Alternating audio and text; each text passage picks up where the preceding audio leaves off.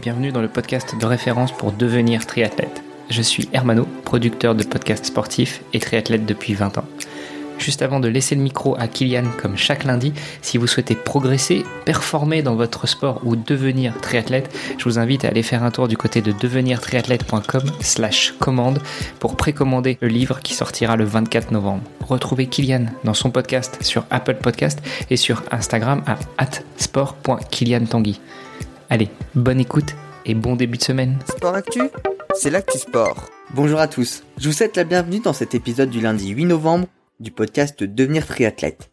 Ce week-end, triathlètes et paratriathlètes étaient rassemblés à Abu Dhabi, les paratriathlètes pour les championnats du monde et les triathlètes pour la deuxième manche de la Coupe du Monde de 2022.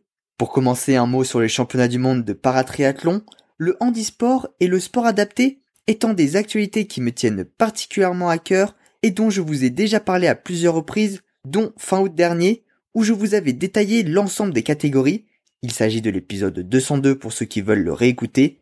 Le lien sera dans les notes de l'épisode.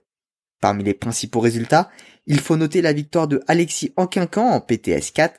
Déjà sacré champion olympique cet été à Tokyo, il a décroché son quatrième titre mondial. Jules Ripstein a lui aussi été sacré champion du monde, lui en PTS 2, en terminant devant l'espagnol Lyonnaise Morales et le belge Wim Depapé, novice dans le triathlon, puisqu'il l'a débuté en octobre dernier. Il était auparavant nageur paralympique. Enfin, Elise Mark est arrivée deuxième des PTS 3 et a donc été sacrée vice-championne du monde. En ce qui concerne la course valide, c'est le Belge Jill Gins qui s'est imposé devant Vincent Louis et le Hongrois Benz Bizak. Chez les femmes, c'est la Bermudienne Flora Duffy qui s'est imposée devant deux Britanniques, Georgia Taylor Brown et Sophie Coldwell. Avec cette nouvelle victoire sur cette dernière course de l'année avant de reprendre le championnat en 2022, Flora Duffy conclut son année 2021 en beauté, elle qui a été sacrée championne olympique à Tokyo et qui a remporté le classement général de la World Triathlon Series cette année, la première à faire se doubler dans l'histoire du triathlon. Revenons donc sur son portrait. Elle est née en 1987 sur les îles Bermudes, un archipel britannique situé en plein milieu de l'océan Atlantique Nord. Elle a débuté le triathlon jeune, à l'âge de 7 ans seulement, et a évolué progressivement au fil des années. Aujourd'hui, elle est non seulement championne olympique, mais aussi triple championne du monde en WTS 2016, 2017 et 2021, double championne du monde en cross triathlon 2015 et 2016 et quintuple championne du monde Xterra 2014, 2015, 2016, 2017 et 2019. Son année 2021 a donc marqué son retour au plus haut niveau, elle qui a souffert de nombreuses blessures, notamment en 2018 où elle n'avait pas concouru du tout à cause d'une douleur au pied.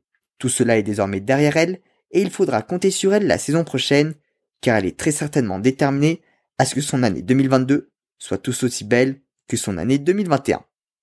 Voilà, c'est tout pour cet épisode. J'espère que vous vous connaissez désormais mieux Flora Duffy. Si l'épisode vous a plu, n'hésitez pas à le partager. Et moi je vous retrouve lundi prochain pour un nouvel épisode. Avant cela, dès demain, Hermano et Olivier vous accompagneront sur cette nouvelle semaine avec un nouvel invité. Sport Actu, c'est l'actu sport.